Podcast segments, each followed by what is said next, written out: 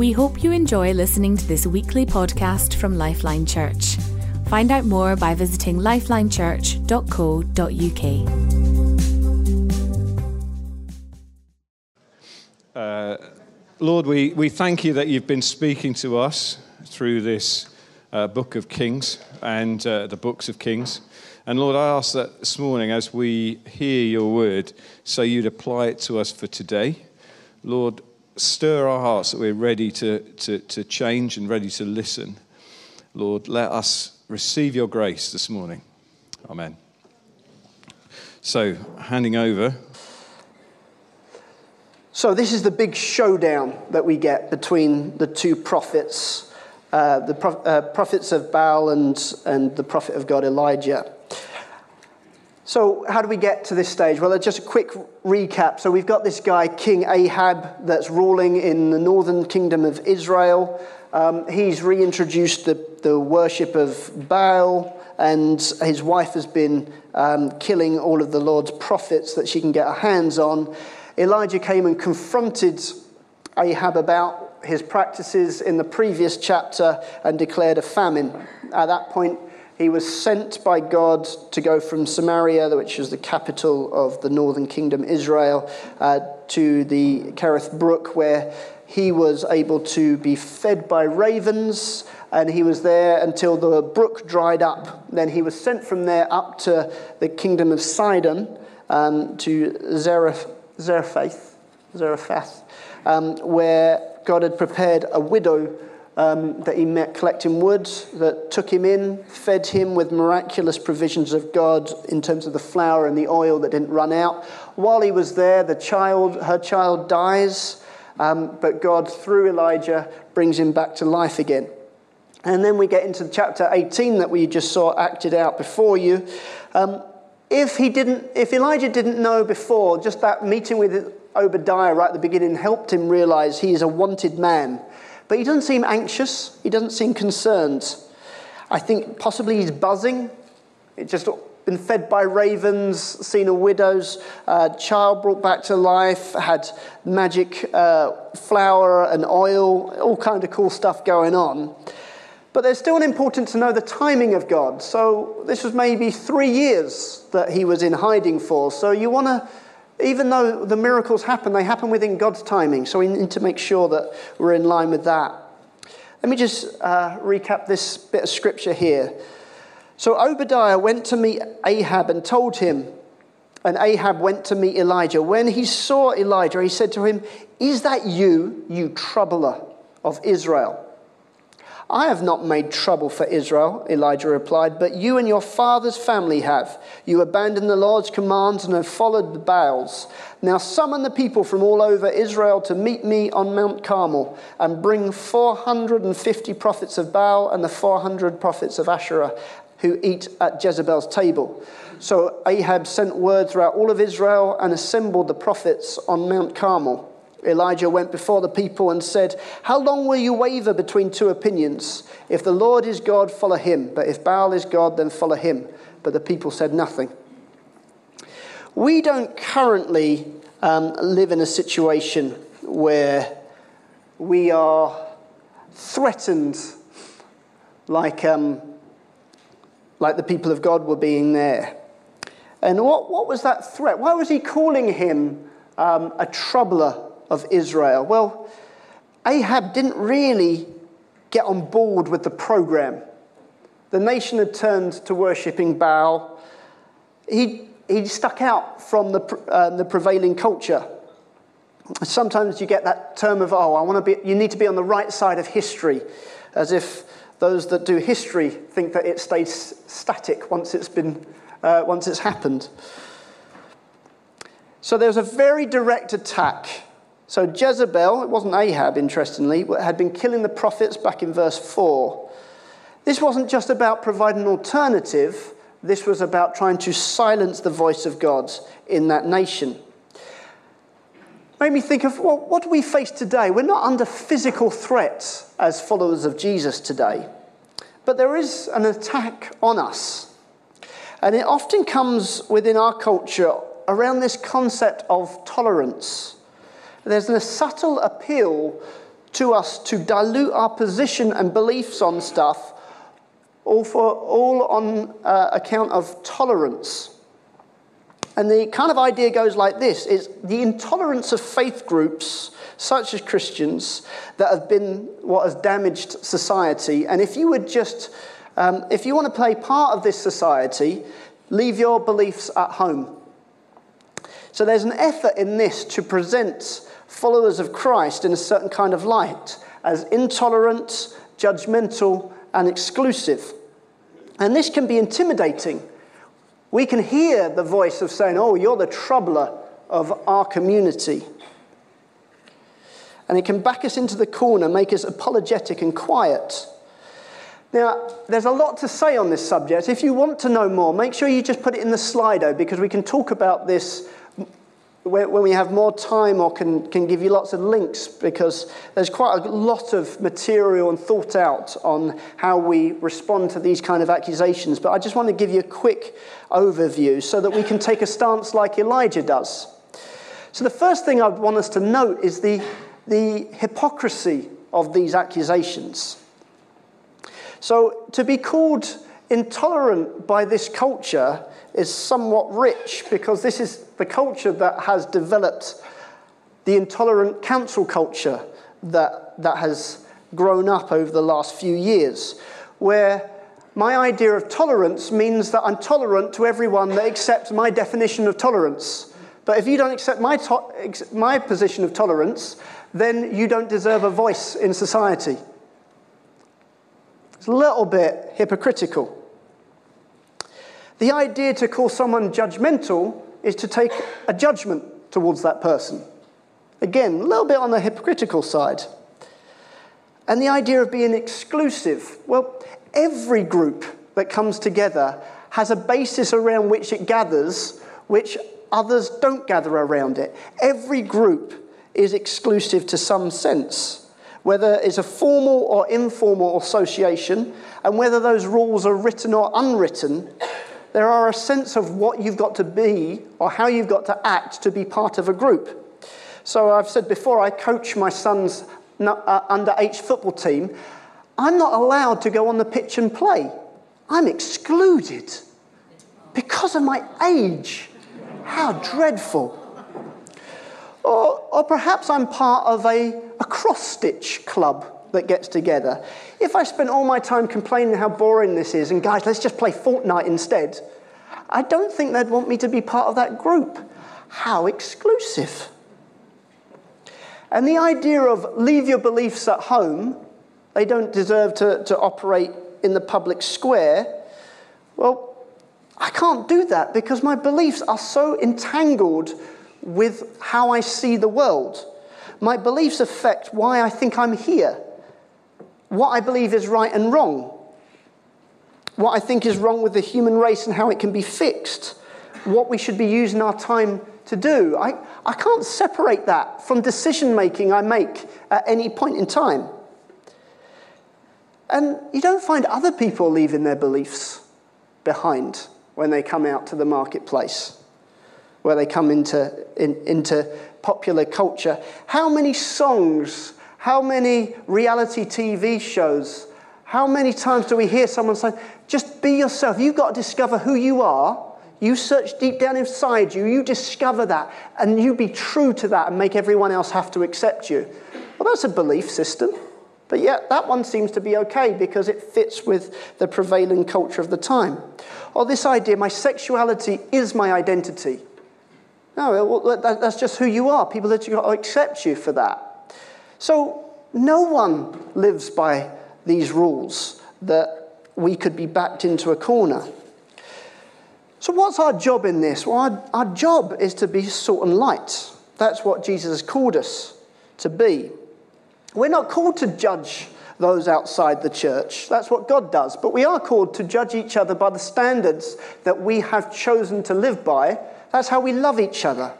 Because sometimes this tolerance is just another way of saying, I don't care enough about you to be bothered that you're heading for a cliff. But those that have made commitments to Jesus, we have made an agreement on how we want to live our lives and what He has said that He wants in Scripture. So, because we're not here to judge the rest of the world, we're not interested in protest movements. We're interested in living out and doing our job. We're called to have different ethics to the world. We're called to be out of step with the culture that we're in. There's never been a culture that has ever existed on this earth that is in line with what God wants. So any followers of Jesus will find themselves sticking out as a sore thumb. But we get to declare something, whether by word or by deed, of the nature of who God is and his love. Instead, he is patient with you, not wanting anyone to perish, but everyone to come to repentance. That's 1 Peter 3 9. John 3:16 for God so loved the world that he gave his one and only son that whoever believes in him shall not perish but have eternal life. That's the message that God gives us to come into this world with. That's an amazing message. I want to stand out for that message. He so loves us.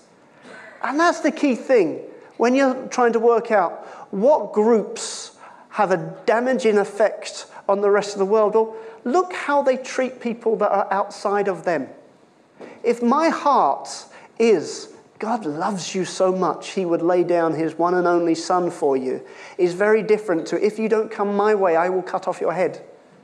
Is a very different attitude. And that is what brings salt preservation to the world Sprinkle some of that on. I love you so much because you're made in the image of Christ, and He loves you so much that He died for you. No matter what beliefs you choose to hold, no matter how different you are to me, that is the position I take towards you. So, am I a troubler?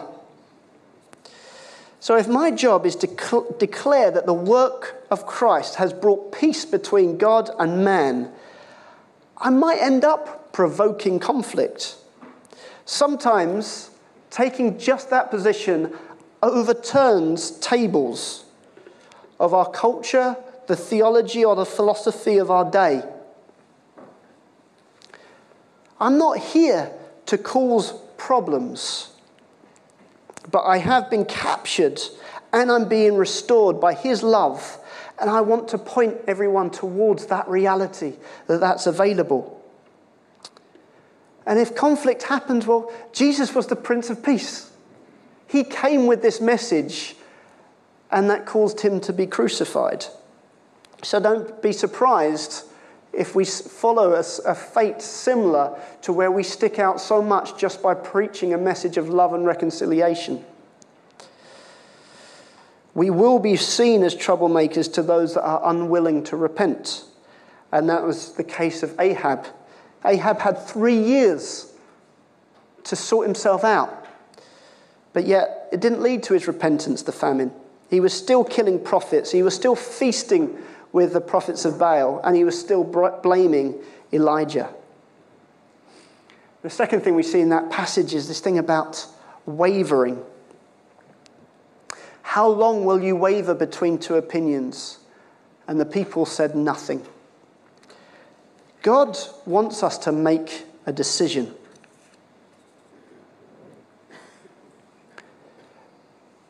In Revelation, talks about, I don't want you to be lukewarm. I'll spit you out of my mouth if you're lukewarm. Be hot or cold, be one or the other. In James, it warns us about being double minded and unstable, not, make not picking a side to go with. In Joshua 24, Joshua says to the people, Choose for yourself this day whom you will serve. God wants us to pick, to make a decision. Now, most of us don't flick backwards and forwards between claiming to follow God and claiming to follow false gods like Baal. We're, we're probably not in danger of doing that. But we do it in more subtle ways. So we know that God loves commitment, and we, we would say, yes, yes, we want to be committed. But then there's these ideas of FOBO, fear of the better offer. I don't want to commit in case something else comes up. I don't know how often I get that now. Like, you guys want to hang out? Oh, I might be. Well, why, why might be? What you're actually saying is, I don't want to commit in case something better comes up. Similar to the fear of missing out. Oh, I, I, I need to go to that just in case something good happens there. So I'm wavering between two opinions. I believe in this value, but I don't want to commit. I want to keep my options open in case something comes up that's better. Sometimes you might hear yourself, I trusted you, God. But then the situation got worse. So I'm kind of wavering. Was I right to do that?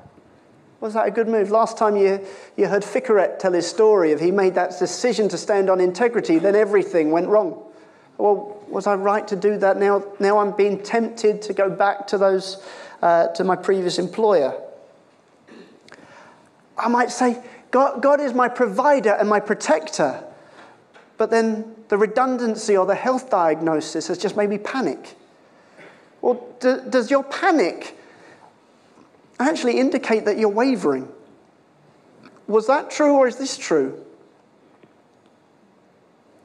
We might say God can do the impossible, but then we kind of think, oh, well, let, us be pragmatic though in this situation. Let's be reasonable. What can we expect? This was actually a situation that happened for me the other day. We were making some key decisions as a core team. And the question was did we feel by faith God was giving us the go ahead? And I felt, yes, yes, it was. And we do also have the resources available to meet that need. So, yes, let's go for it. Within a few days of making that decision, suddenly the cost increased beyond our resources. And I wavered. So, oh, well, should, did I actually hear before, or was I not hearing before? Or did I hear correctly before and I'm now thinking, oh, I'm, I'm panicking because what if it doesn't all pan out? The thing is, I still believe God spoke and we're still going to step out in faith on that. But what I notice about God is He loves me too much to allow me to ha- operate on the illusion that pragmatism was going to save the day. He was not willing to let me think, oh, it's all right, I, the budget will work out. He wanted to take me beyond what the budget could do so that I would actually be able to believe that He can do the impossible. Because sometimes we think I can do the impossible, yeah, yeah, yeah, but as long as it kind of, we're still in the black.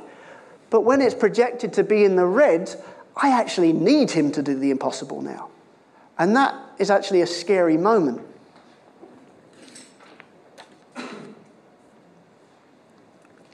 God wants us to nail our colours to the mast.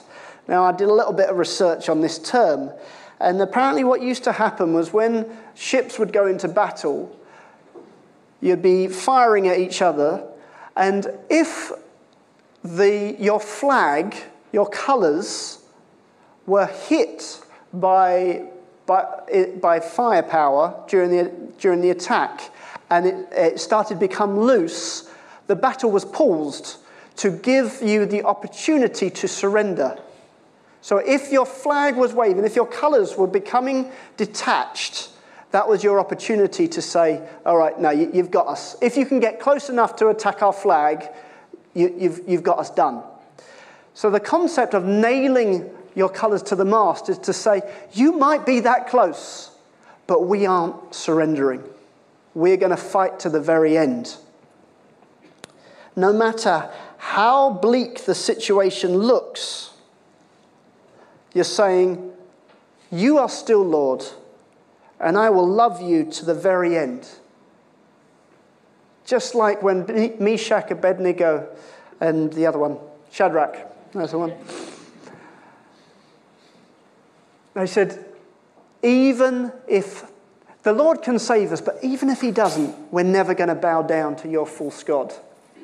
There was a, they nailed their colours to the mast at that moment. They didn't have guarantee that it was going to work out in the way they wanted, but they had made a commitment.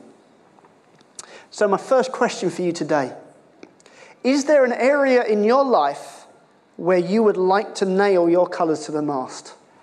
Might be you've, you've got a, you're wavering on something. Might be on a, a relationship. It might be in terms of money or, or jobs, or it might be in terms of raising that issue that you think isn't going to be received very well. I think the Holy Spirit will prompt you right now, and you'll suddenly think, yeah, I'm, I'm wavering.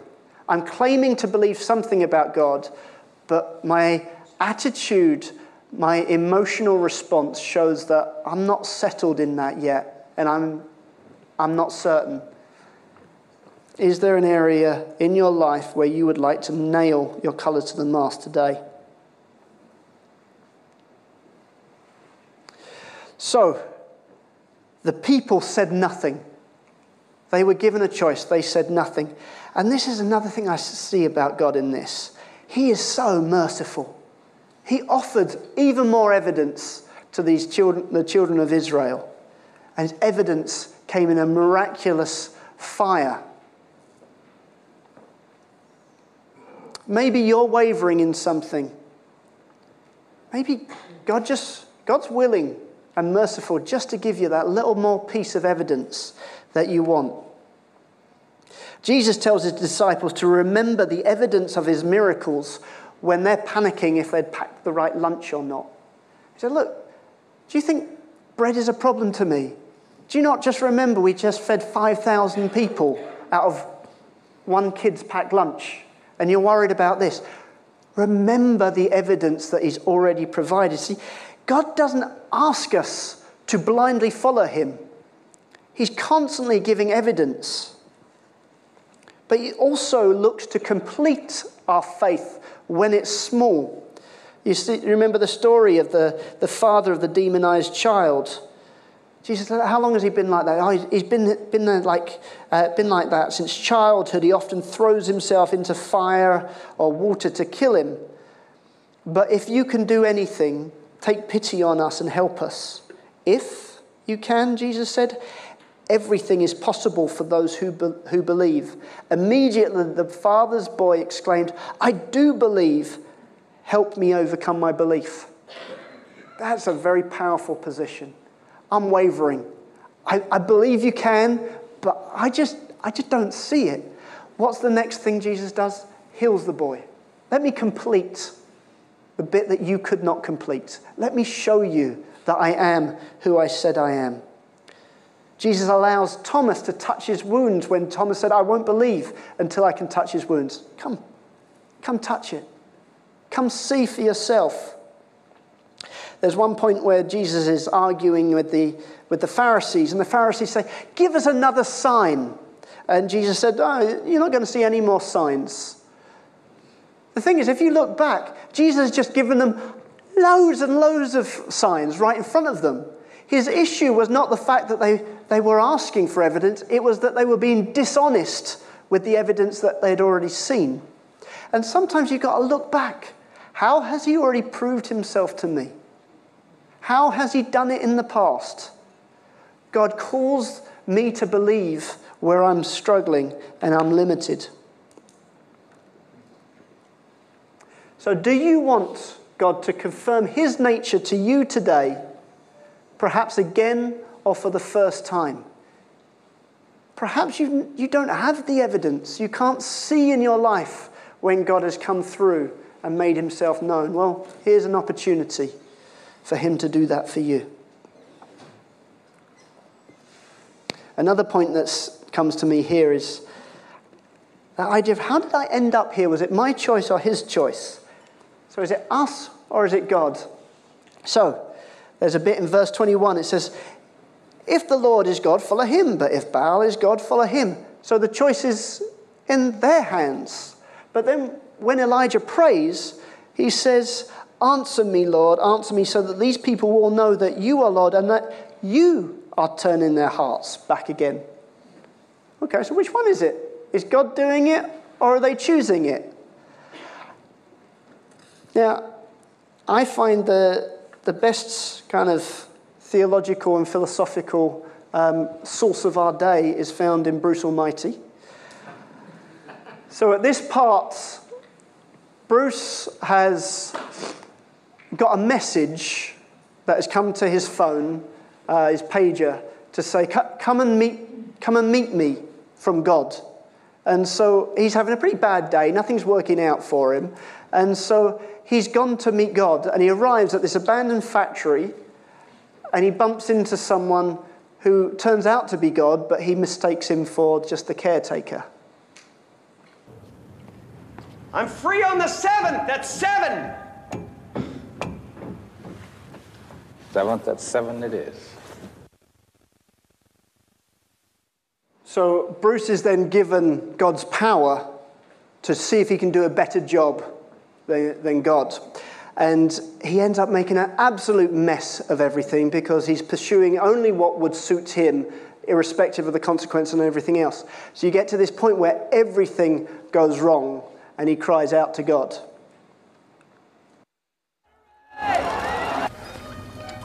Well, hello there, Bruce Almighty. Not as easy as it looks, is it, son? This God business. They're all out of control. It's mayhem. I, I don't know what to do. Well, you're right on time. Seven o'clock. Seventh at 7.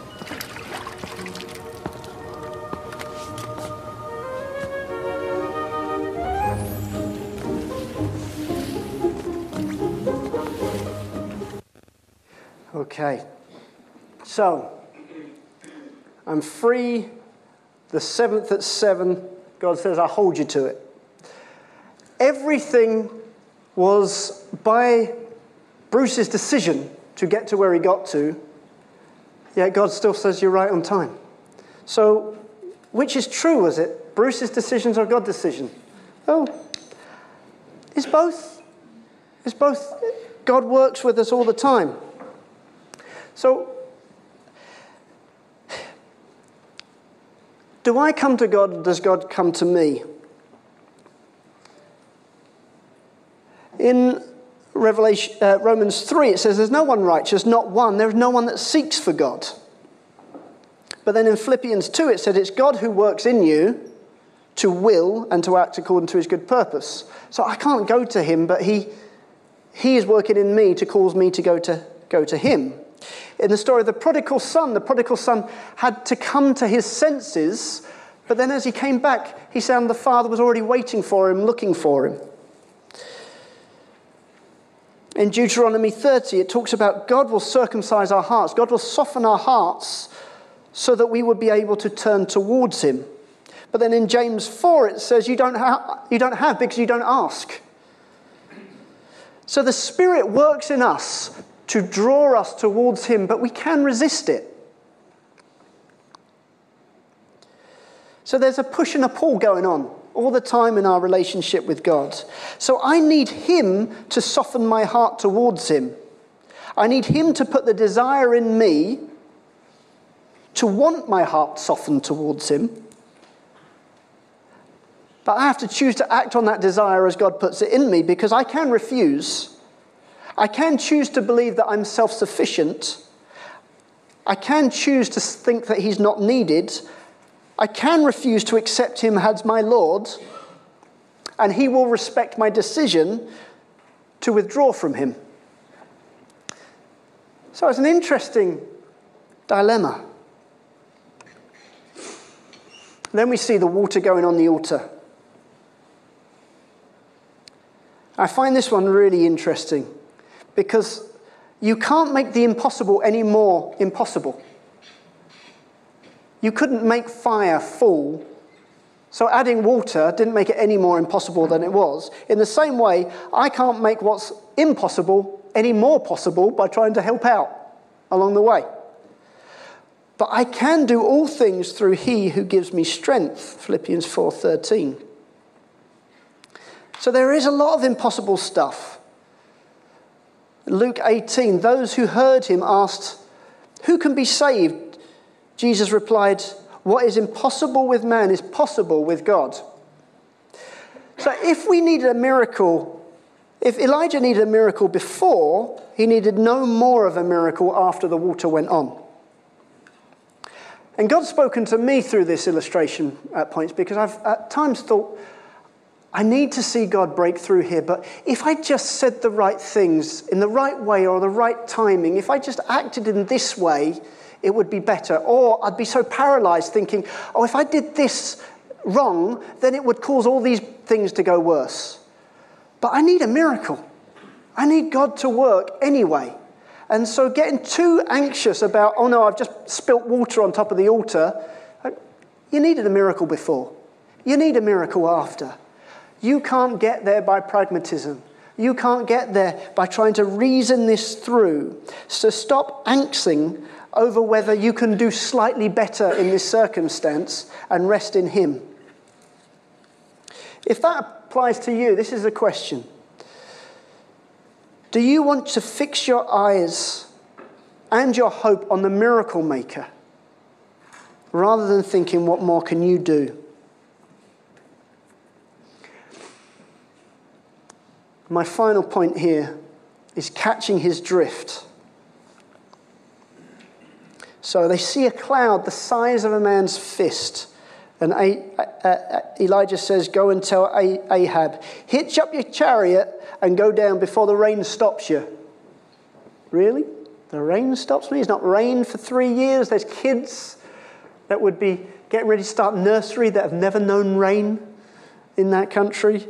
But yet, he sees that and he says, You need to move quick before the rain holds you. Steve and Lisa, come, you've got a story for us. Okay, so Lisa, you are the sister of Laura, and in 2011, Laura gave birth to a baby. Um, this should have been a joyful occasion. Why was it not so? So, um, Joe contracted meningitis. He was on life support machine, breathing tubes, and he was fitting every three minutes. And the doctors were basically saying he's not going to survive. And they were they were talking about actually turning off the machine. Is that right? So obviously this is absolutely horrific. Now, Steve, you were at work when you got this call. When you headed straight to the hospital, how were you feeling? Um, yeah, it's a bit yeah, a dark time, and I just felt the real urgency to get to the family that were at Hackney Hospital. So you arrived not knowing what you were going to what you were going to find, but something happened while you were on the train on your way over there. Yeah, so I um, was working in Kensington at the time. So Hackney is across London, so I had a long journey, and I just knew that I had to pray. Um, I, yeah, it was an instinct. Just kind of, we didn't want to lose him, so it was just seeking God throughout the, that journey. So, what happened once you got to the hospital? So, um, yeah, I eventually found the room and I entered in, and it was what you expected. People were, family were in tears, and um, I held Johnny for felt like an age, and I just you know, felt him crying on me, and it was it was strange because I was obviously physically there, but by the time I got there, I was I was full of hope. It was I was seeking God throughout that journey, and it it was like I didn't want to be there, but I had to be there, and I wanted to be there. It was a bit of a mixed match. I just knew knew that God could do something. So you you kind of pulled Lisa out of the room. What did you say? Yeah. So um, as soon as I could, I asked Lisa to come out to the room. Um, we went, we found a quiet place, and I just said, "We need to pray." I mean, it wasn't a situation I wanted to accept, um, and we just needed to seek God's face. Now, Lisa tells it much more dramatically, Steve's arrival. So, from, from your perspective, how did it happen and what, what happened next? Um, yeah, so from my perspective, he'd gone to Hen- um, Hackney Central instead of Homerton.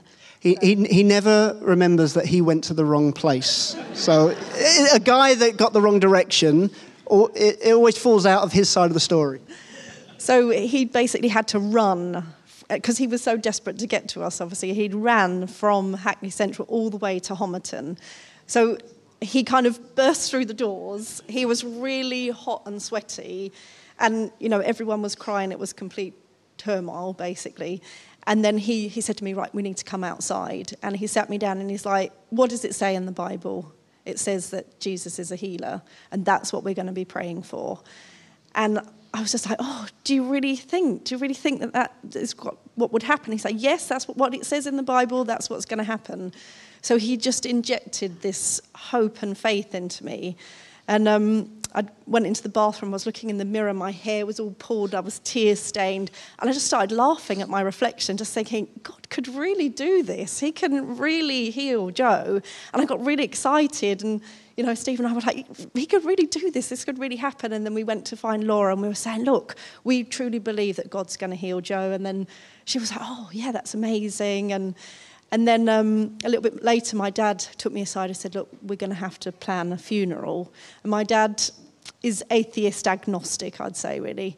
And um, I said to him, No, we're not going to plan a funeral because Steve and I believe that Jesus is going to heal Joe and that's what we're going to stand on.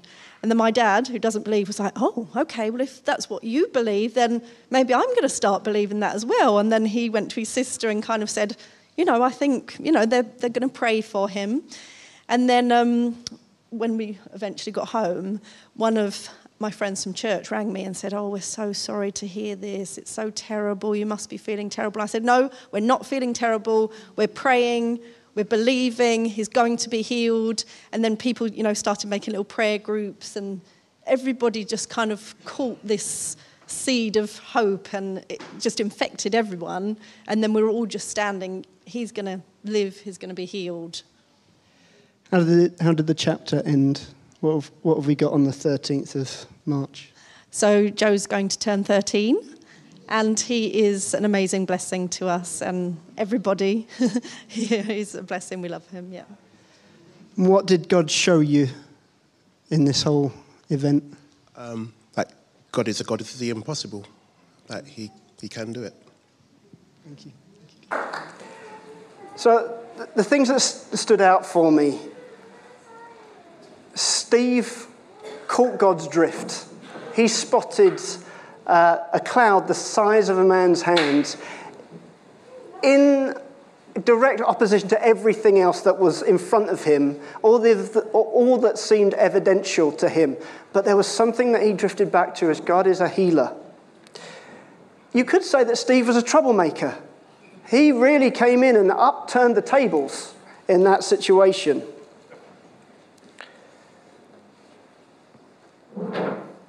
His hope for the impossible was brewing up, and that was, of more, was more convincing to him than facts to the opposite. And what I really like about that was how contagious his hope was. He came with something, and as, as Lisa said, it injected her with hope. And then that caught by Laura, then that was caught by her dad, that, that was caught by members of the church. And it leaves me with this question Do you want to bring a contagious seed of hope or faith to an impossible situation? I want to be someone that sees the cloud the size of a man's hand and starts making decisions based on that. So you got you got to move quick because the rain's coming. You've got to be pr- praying and expecting healing and not planning for a funeral because this is what God's going to be doing at this point in time.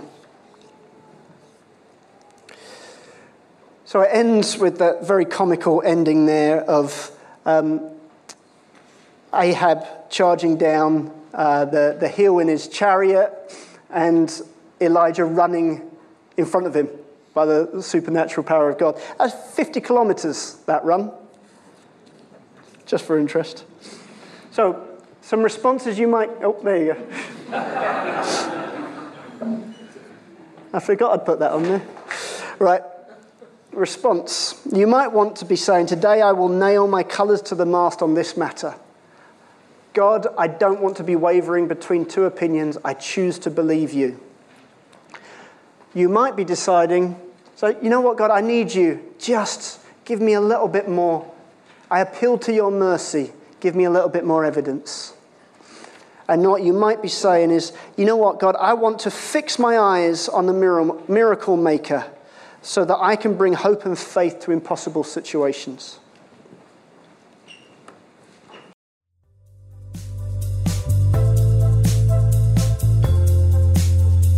Thank you for listening to this podcast by Lifeline Church. We hope this message has been an encouragement to you. We are a relational church with a passion to demonstrate God's love to one another and our surrounding community in real and practical ways. We believe that God has called us to have an impact on our families, our communities, and our nation. We'd love to connect further with you, so please do visit our website at lifelinechurch.co.uk, on Facebook, lifeline.church.uk, or Twitter at Lifeline UK.